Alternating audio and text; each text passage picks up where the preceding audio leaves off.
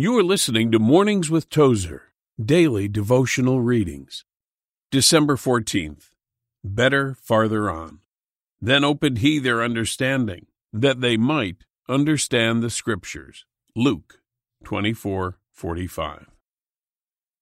Truth that is not experienced is no better than error, and may be fully as dangerous.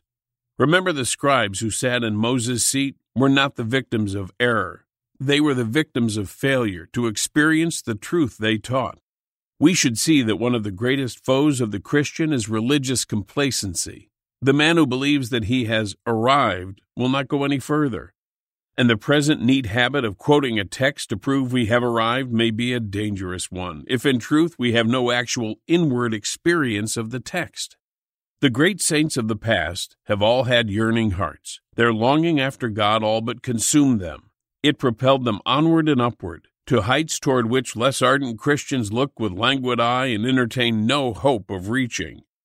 May we offer this word of exhortation pray on, fight on, sing on. Press on into the deep things of God. Keep your feet on the ground, but let your heart soar as high as it will. Lord, I pray for people in our churches and for those who work in Christian organizations. Urge them not to be complacent in their comfortable situations. Stir their hearts to become more engaged in the battle for men's souls. You've been listening to the Mornings with Tozer podcast. To receive a free four week devotional, visit awtozer.com.